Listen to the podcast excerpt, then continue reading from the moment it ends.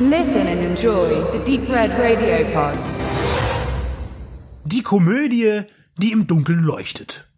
So wird Skin Deep beworben und angekündigt und mit dieser Zeile wird der Fokus unmittelbar auf das Witzkernstück gelenkt, den phosphoreszierend strahlenden Tanz der Kondome in absoluter Dunkelheit. Ja, in Blake Edwards 1989er Arbeit mit dem deutschen Verleihtitel Männer haben's auch nicht leicht geht es um Sex. Und den braucht der Autor Zack Hutton häufig. Die Frage ist, wer nicht? Er treibt es aber immer und überall, gerne mit jüngeren Frauen, weniger gerne mit seiner eigenen. Nichts Neues im Business und im Leben überhaupt. Der Mensch im Durchschnitt ist ein sexuelles Wesen, der eine mehr, der andere weniger, die seltensten gar nicht. Sicher kommt es zur Trennung von Hartens Ehe. Hinzu kommt dann noch eine Schreibblockade und wäre das mal alles auch noch ein Problem mit dem Stehvermögen. Und klar, säuft er auch zu viel. Und wie man aus dieser verzwickten Lage als schwere Nöter wieder herauskommen soll, berichtet uns Edwards, der seinen triebgesteuerten High Society Loser mit John Ritter besetzte. Komödien sind eher als andere Genres Geschmackssache. Blake Edwards gilt sicher unter vielen als Genie dieses Faches und das ist dann auch nicht unbegründet. Gerne zusammen mit Peter Sellers als Inspektor Clouseau oder dem Partyschreck, aber auch ohne ihn.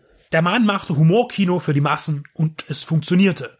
Bei Skin Deep ist er nicht auf der Suche nach dem nächsten Schenkelklopfer, sondern lässt eher Zeit zum Nachdenken und zeigt vor allem Zack als gebrochenen, peinlichen Egoisten, der nach einem Leben für sich sucht, das er nicht finden kann, solange er sich nicht von seinen bisherigen Gewohnheiten abwendet. Dazwischen wird pointiert, dialogisiert und auch mal eine Gagbombe gezündet.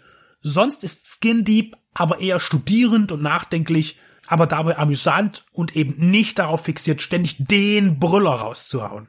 So gesehen steht Skin Deep in seiner Art und Weise wohl am ehesten Edwards Truman Capote Inszenierung Breakfast at Tiffany's nahe. In der melodramatisch schlüpfrigen Beziehungsphase gibt es neben dem Gewollten aber auch jede Menge Ungewolltes.